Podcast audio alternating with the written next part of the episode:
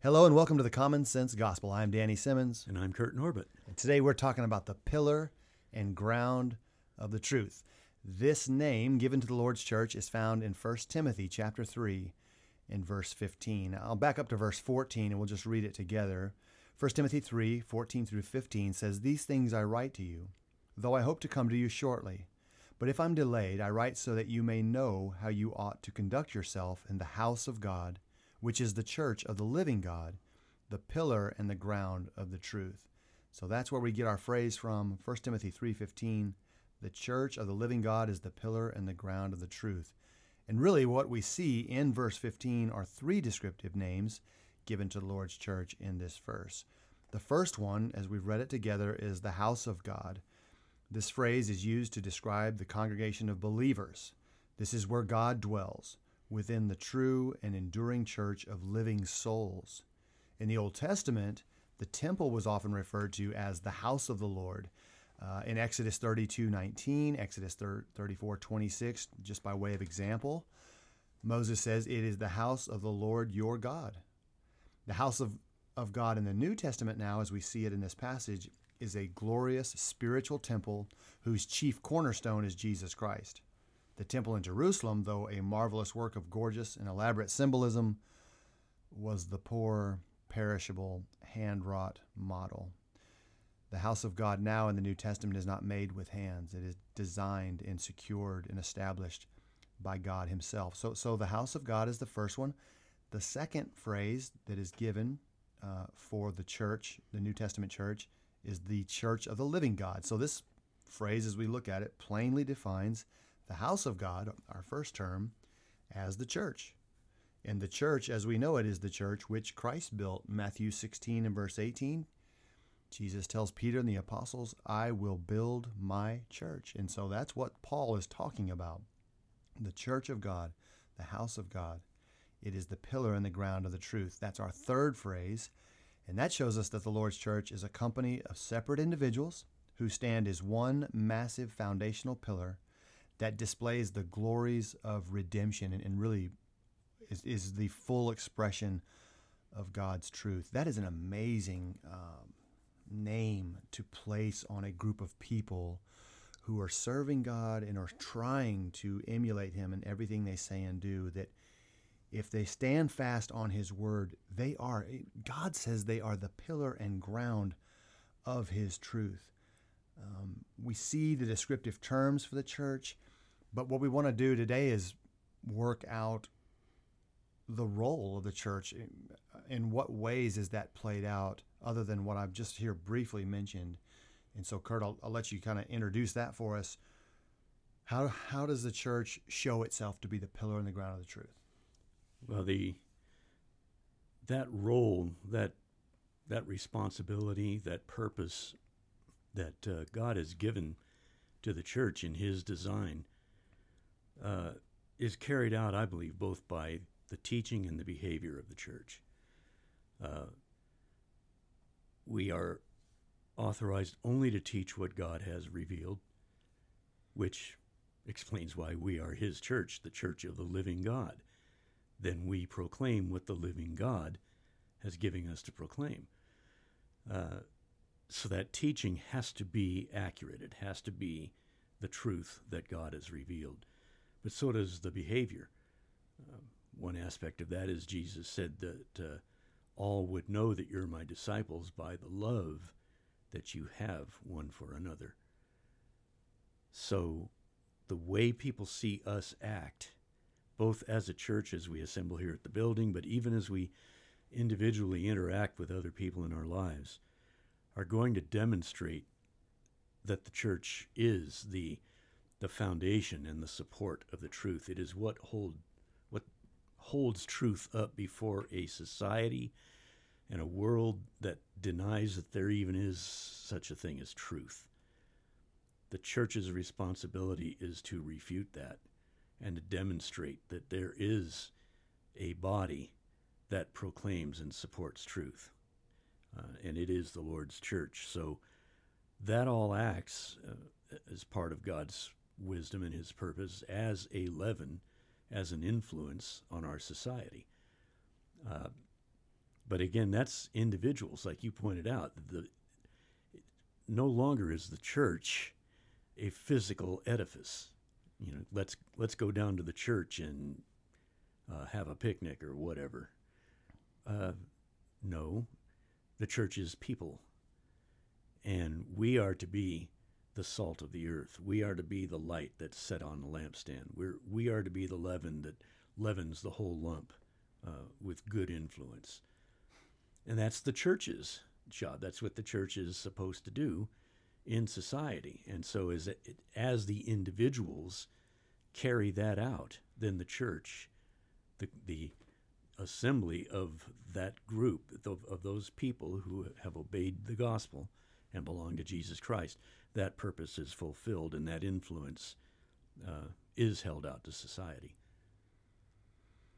And I think uh, there are a lot of societal pressures naturally that push back against that. You know, Satan's job, his his the purpose he has taken on himself, I believe, is to defile everything that God does. Because everything that God does is good and right and perfect in his will. And as soon as he does something like ordain the family, ordain marriage, ordain sexual purity, ordain the way we are to behave, ordains the church, Satan sets about to defile that, to destroy it, to disrupt it, to deceive it. And so it's no surprise that society is going to proclaim its way against the truth that the church upholds. Which is kind of ironic if society says there is no truth, then why would they be concerned? it's like, yeah. well, no, the truth says we are not to behave that way. Well, we don't think that, and we're going to act the way we want. Well, what they've done is proclaim an opposing truth, quote unquote, because it's not truth. But they are declaring something th- something to be true in opposition to God's truth that the church is to uphold. So they've established a truth, at least in their minds. So there is a truth. What we have to do is determine what that truth is, and then it is the church's responsibility to uphold it. Yes, but the initial belief, the confidence that truth, God's truth, is found in His is found in the Bible, and it is given perfectly, so that we might know it and we might live by it. Once you have a group of people who agree that that can be attained and can be maintained, uh, now you're now you're on a path together, and again, because the truth comes from God and God alone, then there can be no Diotrephes in the church. There can be no individual who says, "Yeah, I read it too, but that's not going to fly. You know, that's not going to work. Uh, we this is what we should do, or this is what I think we should do." That can't be a part of our reasoning or or the the way we get to our conclusions, because man in his nature is carnal. Uh, he's drawn and distracted by things of the world, as you said. And I was thinking, as you were talking about the opposition of secular world against the church is that for the most part and I don't I don't know the situation in every congregation but for the most part the world's not pounding on the door and demanding that we teach something else or we don't we don't get that immediate in your face pressure which is a, which is a blessing but I think more effectively than that as far as the church is concerned is that people in general have kind of come to understand the church to be something. So, for example, there are messages left on the phone uh, at the building, not the church, but at the building. Um, and, and they say, uh, We're calling because we need help with our electrical bill. Um, uh, do, you, do you have a food pantry or something that we can come and kind of kind of go through? And my, my family's hungry. And so the, the impression that society has about what the church is is incorrect. The the, the inner working of the church and what the New Testament teaches, especially with the funds that were uh, given and offered uh, to the service of the gospel and to the Lord, those are strictly used for saints in need, uh, not not worldly people. And I and I don't think that the world sees and understands that. And the problem, the real problem that I think comes from that is that when you say to someone, "I'm sorry, we don't pay people's electric bills," uh, And I typically don't do that. I, I would begin by saying, "Look, Can I ask you if you're a member of the church? Because if they're a member of the church and we can have that conversation, then we do have an obligation uh, to consider their their case and, and, and help them if, if it if it can be done. Um, but if they're not a member of the church, then I, I, do need to tell them, I'm sorry, we don't have funding set aside uh, to help people, you know, world people in the world with their electrical bills or anything else. The initial reaction to that is, well, I thought you, I thought y'all were a church. Like, what do you do if you're not helping people? What is, why are you even, why do you exist? And so you see what I'm saying? It, it, it's almost like if, if that happened enough, where we got a, a ton of phone calls that we'd all meet and go, hey, what should we do about this? I mean, because we do want to do good. We want to show the world we love the Lord. We are supposed to help people around us.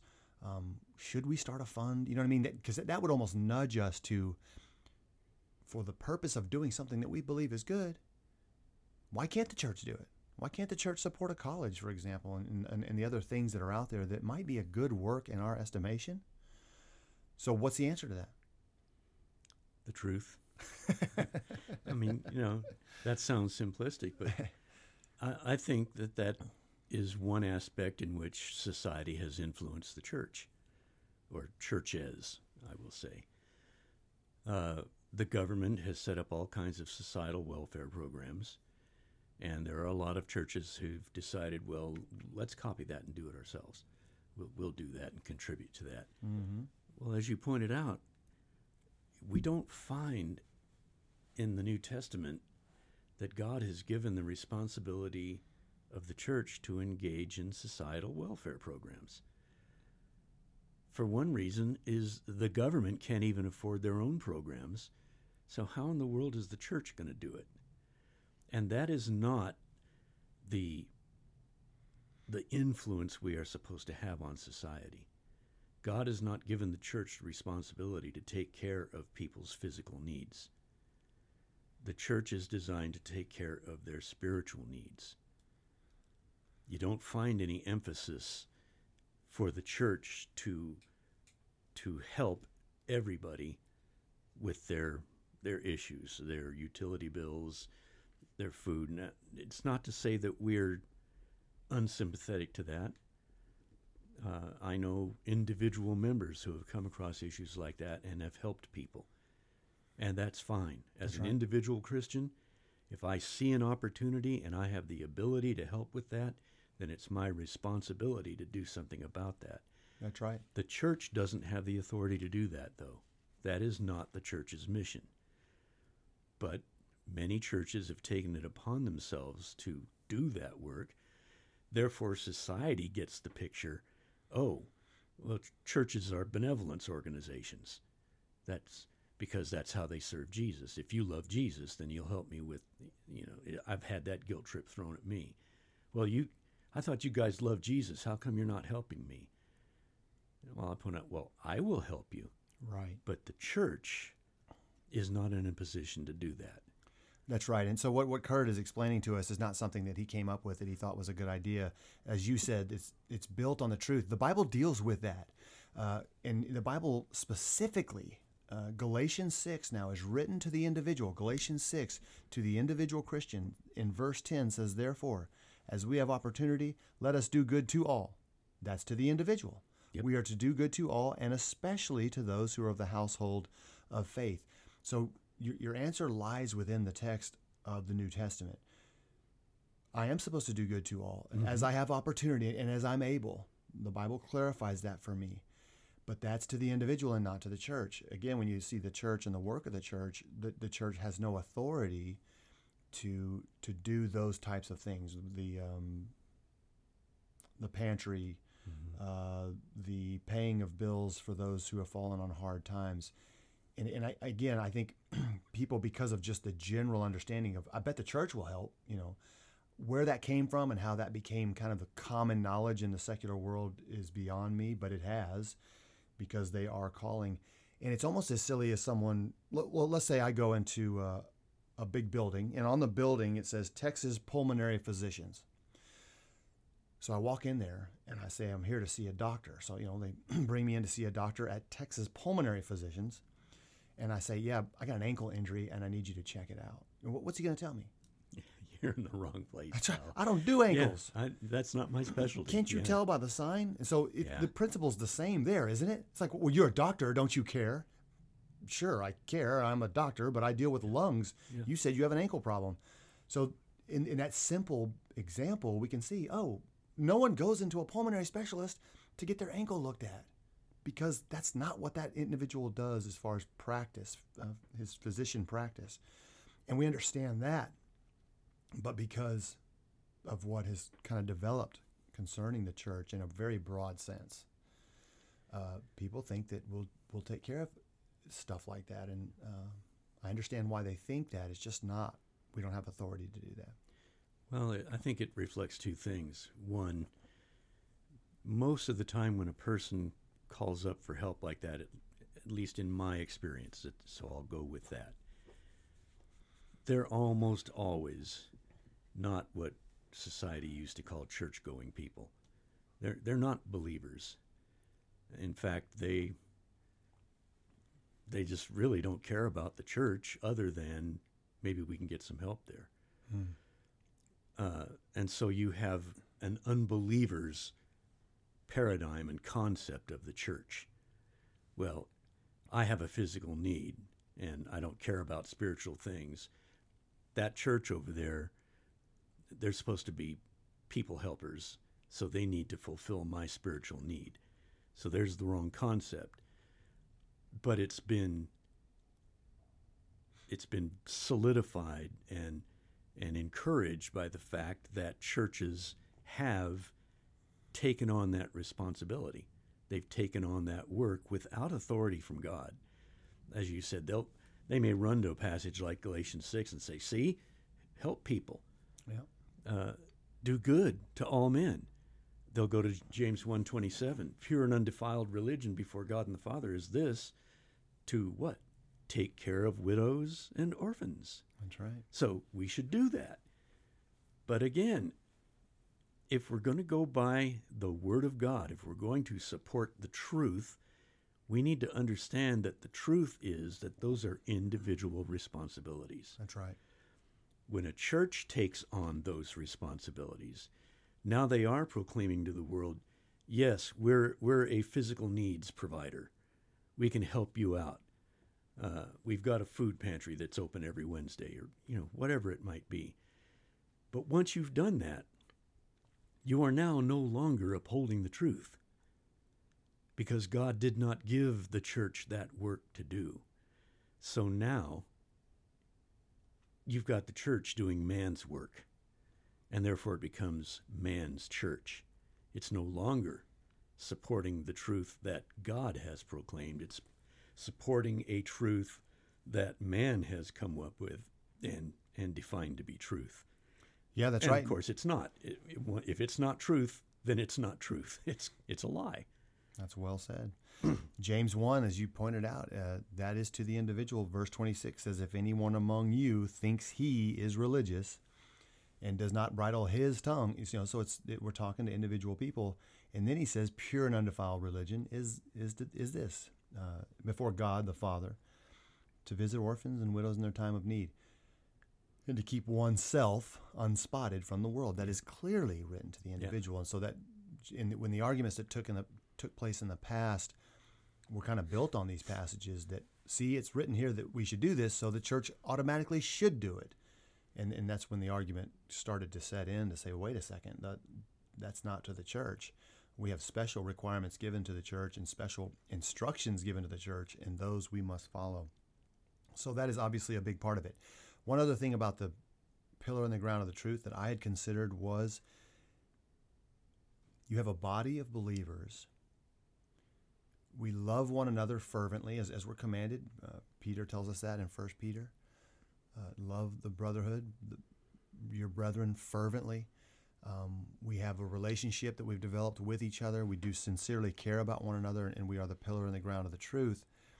If an individual whom we know and love um, steps outside of God's will or begins to live openly in sin, then the church as a whole has an obligation, scriptural obligation, to deal with that person as someone who has fallen out of ranks, if you will, Uh, they've departed from that truth, and so we, re- we refer to it as church discipline. But something must take place, and that's really tough because, like I said, we know and love each other. We try to give each other room to grow and to develop, and, and there's a lot to be thought about and considered when these things happen. But when someone's confronted and you say, "Look, we, we know that you're doing this, and you've got to repent," uh, the elders play a very important role in that. In that individual now, it's placed upon them, and, and if they say, "I either I don't think it's sin," or "No, I will not," or you know whatever they say, now the church must move in a disciplinary way that's laid out in Scripture, because we're the pillar and the ground of the truth as a whole. So why why can't we just let them stay? Well, there again, eh, that touches on one thing I mentioned. Uh, one of the pressures that uh, are exerted against the church in order to get it to deviate from the truth are the attractions and the allurements that society will put before us. Mm. Uh, society has now almost no attitude towards sexual purity. Uh, society has blurred or even denies that there are God given roles within the home. Uh, we see a, the perversion of marriage in almost every kind of depraved way you can think of, not just in divorce, but in relabeling marriage, redefining it to, to be between two people that the Bible never indicates marriage is for. As Jesus said in Matthew 19, God created man and woman and said, Let what God has joined together, let not man put asunder. Well, God's design for marriage is a man and a woman perpetually for life. Society says no, that would no, no, no. That's much too narrow. That's that's patriarchal. Whatever kind of demeaning label they want to put on it to justify their change to make it quote better unquote. Uh, so you have all of these various, and those are just a few examples, but you have as you said, not someone pounding on the door and saying, We demand that you change the way you preach about X. But it's it is a it's a relentless environmental pressure. We hear it all the time, and it's put against the church. And there's pressure that you need to conform to this. Otherwise, we're going to call you names. We're, we're going to eventually we're going to try to shut you down, whatever whatever may take place.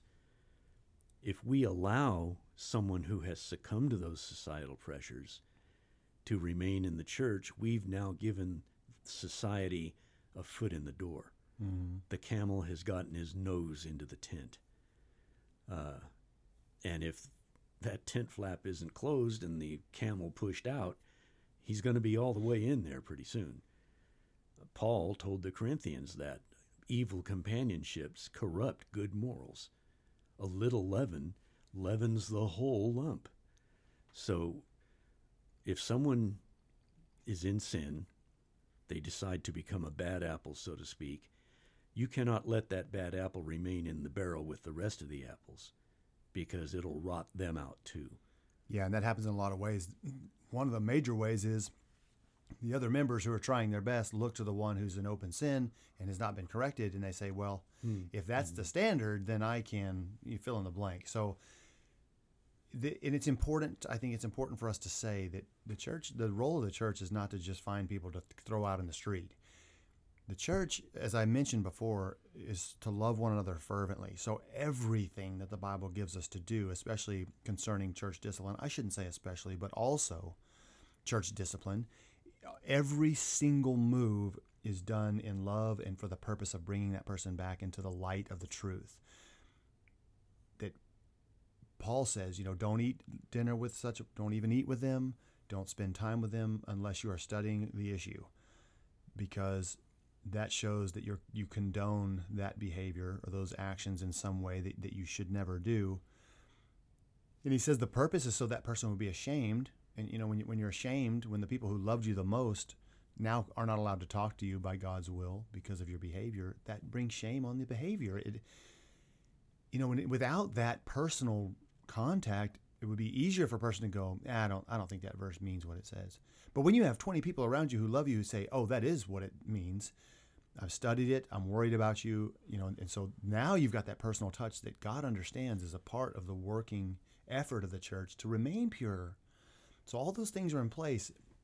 But as as we've talked about before, when you look at 1 Timothy 3:15 and you see that the the church of the living God is the pillar and the ground of the truth, that that is very serious.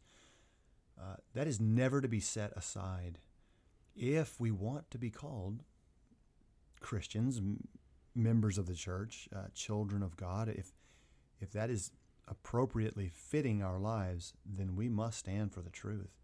Um, and so we've talked about some of the challenges of it, but there's also the beautiful part of it when you watch a worship service Hmm. from the you know from the first prayer all the way to the closing prayer, and you see a body of believers following the New Testament pattern for public worship. I think that's a glorious thing to say. God's church exists.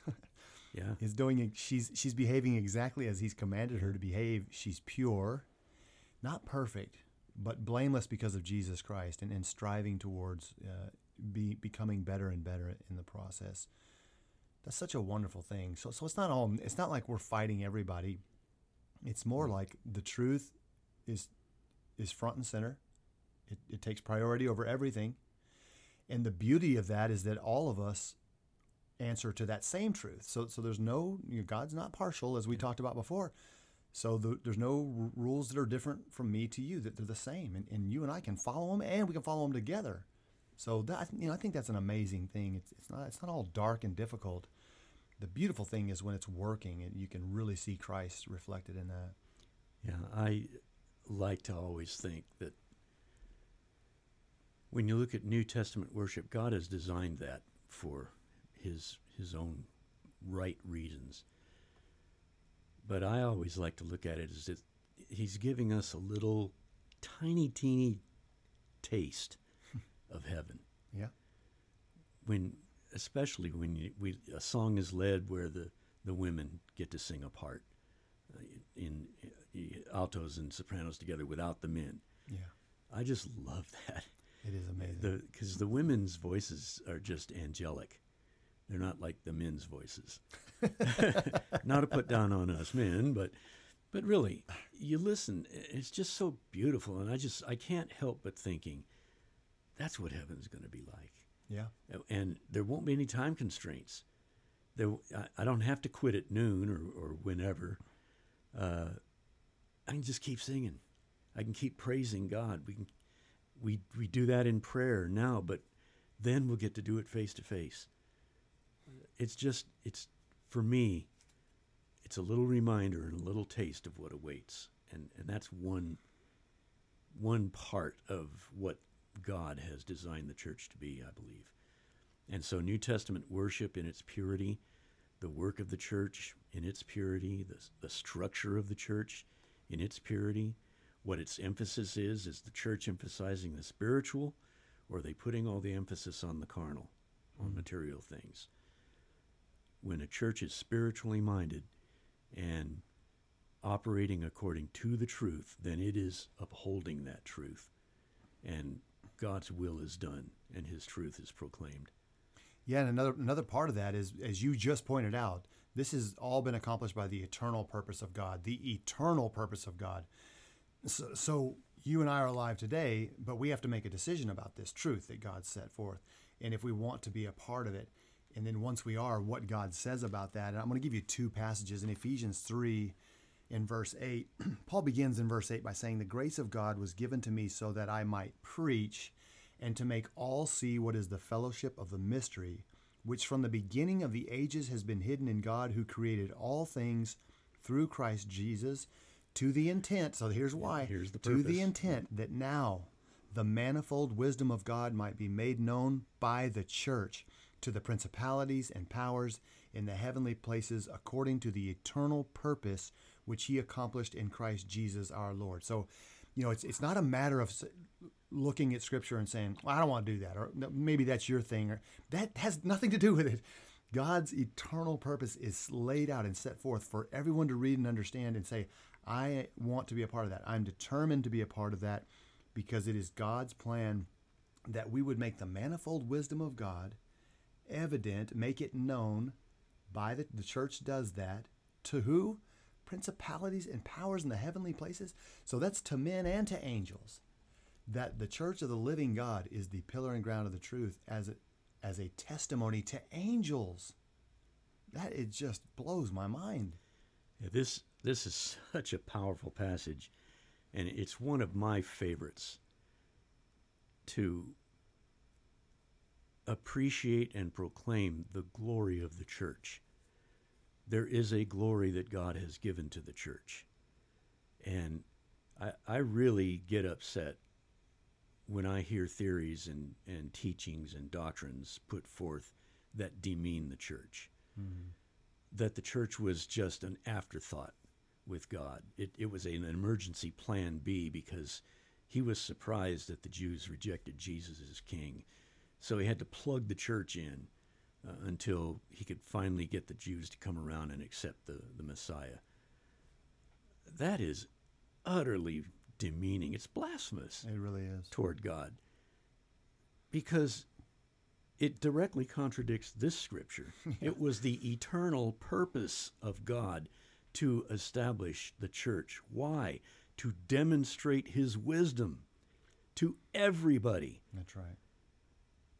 So now, when man comes along and changes the church in any way, and we're again back to that thread that we saw in First, uh, First Timothy three. If you change anything that God has ordained about the church, the pattern that He has set down in the New Testament, you're eroding that pillar that the church is is of the truth for the truth and you have now distorted the wisdom of God. And you are no longer giving an accurate accurate picture of his wisdom to the world. You have now supplanted his wisdom with man's wisdom and that's that's what you're showing to the world. So it to me it is a profoundly serious thing uh, uh, as to how we view the church. And how we do the work of the church and how we worship as a church. And what God's purpose is for yeah. And how, how the church is organized. If, it's, if none of that is a, according to his pattern, his ordained will, we have now deviated from his wisdom. We no longer demonstrate wisdom uh, to the principalities and the powers in the heavenly places. Nope. We have shown that, well, yeah, God's basic idea is pretty good, but here now in the 21st century, we need to do this to make it a little better. You just said God's wisdom's not good enough. It fell short. Yeah. Yeah. That you better rethink that. That is tremendously serious. Yeah. And so it helps me to try to always remember to properly appreciate the church. It has a vital role in God's plan. Yeah, it absolutely does. And I, I told you I'd give you two. So the second one is in Ephesians 4, talking about Jesus uh, having ascended into heaven, that what, what great things he had accomplished. Verse 11 says, And he himself gave some to be apostles, some prophets, some evangelists, and some pastors and teachers for the equipping of the saints, for the work of the ministry, for the edifying of the body of Christ. So the saints in, in this process of you know the apostles, prophets, evangelists, pastors, teachers, that the saints would be equipped for the work of the ministry. So there is the pillar and ground of the truth, uh, demonstrating God's truth in its conduct for the edifying of the body of Christ, Christ, till we all come to the unity of the faith and the knowledge of the Son of God, to a perfect man, to the measure measure of the stature of the fullness of Christ. That's an amazing statement that we should no longer be children. So here it is again, the pillar and the ground of the truth. We should no longer be children, tossed to and fro, carried about with every wind of doctrine by the trickery of men and the cunning craftiness of deceitful plotting, but speaking the truth in love may grow up in all things into him who is the head, Christ, from whom the whole body, that's the church of the living God, the whole body joined and knit together by what every joint supplies according to the effective working by which every part does its share, causes growth of the body for the edifying of itself in love. All of the things that have been put in place by God and by Jesus Christ Himself to give the saint, to equip the saints and give them what they need to live out this life the way God has intended, that we're not deceived, uh, we're not tricked by the plotting of men, we're not carried away by every wind of doctrine, but instead the op- opposite opposite of that is that we speak the truth in love. So there's that goes back to what we were saying. Is the church is not a bad institution that's just looking to demean people and you know judge everybody straight to hell the church has a work to present the truth in love. And, and in that process, we grow up in all things into Him, Jesus, who is the head. Every joint supplies. As we read the scriptures together, every joint finds its part in the church and works that out as, as the pillar and the ground of the truth. Yeah, it, I was just thinking as you were looking at that, th- this is a really a summary statement mm-hmm. of what the church is all about that you just read in Ephesians 4. But it's often accurately pointed out that Ephesians and Colossians are kind of sister letters. They, they complement each other. Uh, they touch on a lot of the same things and uh, expre- express those things in the same language, oftentimes. But the reason there are two letters like that is they have different uh, points of view, different vantage points that they're looking at something. Colossians is all about the greatness of Christ. Mm-hmm. He is, to summarize in, in Colossians 2.10, the fullness of the Godhead bodily. Ephesians is the greatness of his body, the church. And so those two letters, uh, Ephesians and Colossians, just fit hand in glove. Yeah, they're beautiful comparisons. Because you have the surpassing majesty of Jesus Christ in Colossians and in Ephesians the great glory and purpose of his body, the church. And so he's he spells out here what the church is supposed to do as as its members grow, reflect Christ to society, behave in such a way to influence others uh, on the right way to go. But he's given the tools to do that. He's in verse 11, he's given some apostles, some prophets, some evangelists, some pastors, or shepherds. yes, That's what the we, word is. We talked about that before. Uh, those are the elders uh, and teachers. These all together equip the saints for the work of the ministry. And what is that work of the ministry? He go he just spells it out in the remaining verses. That's right. So uh, we have teachers, we have shepherds, we have evangelists today. And I would affirm that we have prophets and apostles. Um, I remember one time many years ago, I was talking to a couple of uh, young men who were members of a church that claims to have modern day apostles uh, as, as a, an example that is an evidence that they are the true church of Jesus Christ. Um, so they, they were going through all that, and I said, Well, the church that I'm a member of has apostles too. And they said, living apostles like we have? Oh, absolutely. They're alive. and they, they just said, they were astounded. Said, we, we never heard that before. We never heard of another church that has apostles. And I go, yeah. In fact, our apostles are Peter and John and Matthew and James and just go right on down the line. Mm-hmm. We have apostles and prophets today who still teach the church through the writings that God inspired them to put down for us, for our guidance and our admonition and our learning. And they're alive because God is not the God of the dead, but That's God right. of the living. Peter is still alive today, so is John and Matthew. Uh, all of the saints of Jesus Christ are alive. So, yes, the church has living apostles and prophets today. They just don't walk the earth anymore, but their teaching is still here. That's right. They're still talking to so us. So, we are guided in every possible way into the truth of God's word. Yep. And there again, that's our responsibility to, to uphold that's and right. to proclaim that truth.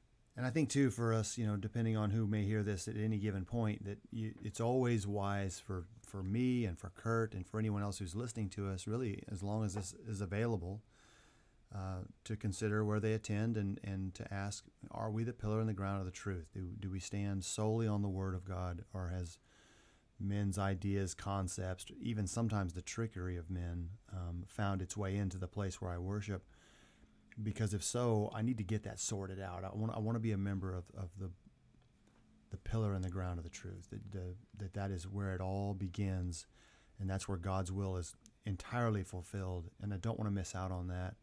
Um, if if you're concerned but you're not sure, I would I would just encourage you to think about man will bring things in that are of a carnal nature. Um, yep. You know, the spaghetti dinner, the the hot dog luncheon, or whatever.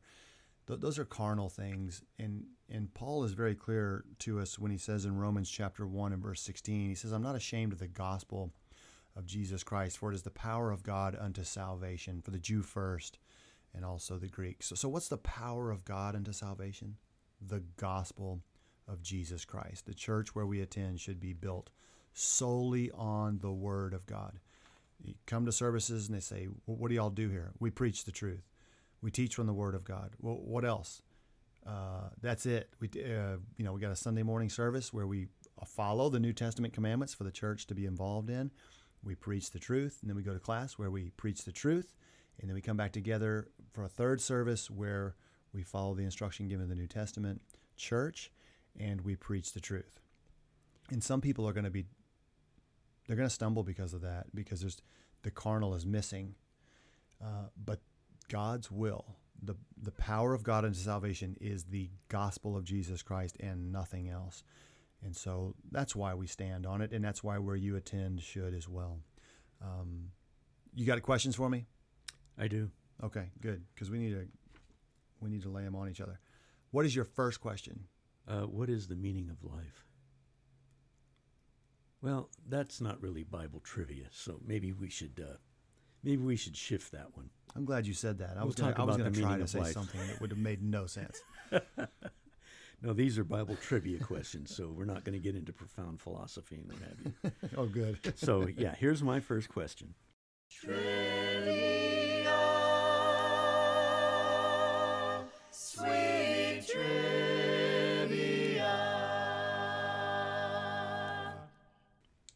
How many years did the Israelites spend in the wilderness after they left Egypt? 40 years. That is correct. Yes. Deuteronomy chapter 1 at verse 3. And it's said in more places than just that, but Deuteronomy 1 in verse 3 mm-hmm. tells us specifically. Yep. And it was a mirror of uh, the spies who went into the promised land to, to check it out uh, after the people had left Egypt they spent 40 days in the land, and when they came back and gave an evil report and discouraged the people, God said, For every day that you were in the land, you're going to spend a year in the wilderness. And that old generation died off yep. in the wilderness. Till that, yep, the 40 years was to to let that generation die off uh, so that their children who would grow up knowing the Lord would go in and take the land. Awesome. Okay, I'm, I'm going to ask you what book this verse is found in. And I'll give you a, I'll give you a slight hint. You and I, I believe, if you open the email, you and I read this verse in an email just this past week.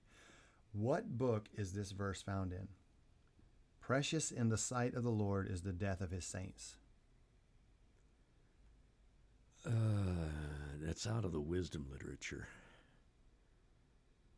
And I like that verse, but I can't place it. I'm I the first flash in my mind is Psalms.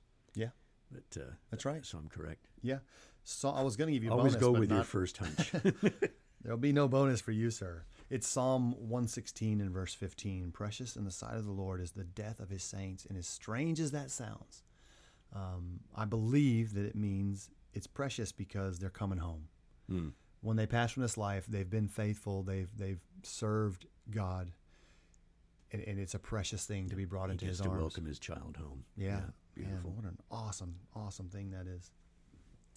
Okay, my second question. Um, what babe was famously uh, hidden in a basket and then laid among the rushes in the river? what babe? Baby in our language today. Baby. What squalling little brat? Moisha? Moses. That is correctamundo, Exodus chapter 2 at verse 3. He was laid uh, in a basket and then put among the rushes, specifically at a place where it was known that Pharaoh's daughter would come down to bathe. Yeah. It worked too. It did. All right, final question of the day.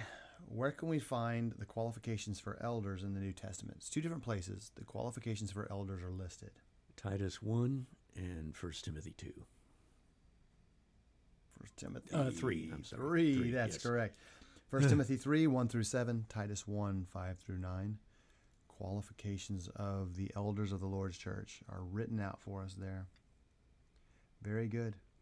Which, again, touching back on our theme for the day, uh, if your elders don't fulfill those qualifications, then are you the pillar and the ground of the truth? Yeah. Yeah, it all As- flows as a together. church. Yep. It works. Um, so 1 Timothy 3, 14 and 15, Paul says to Timothy, and just think about what we've discussed today, these things I write to you, though I hope to come to you shortly. But if I'm delayed, I write so that you may know how you ought to conduct yourself in the house of God, which is the church of the living God, the pillar and the ground of the truth. Paul thought that Timothy's conduct was important enough to say, here's how you behave when you're a, when you're in the midst of God's church.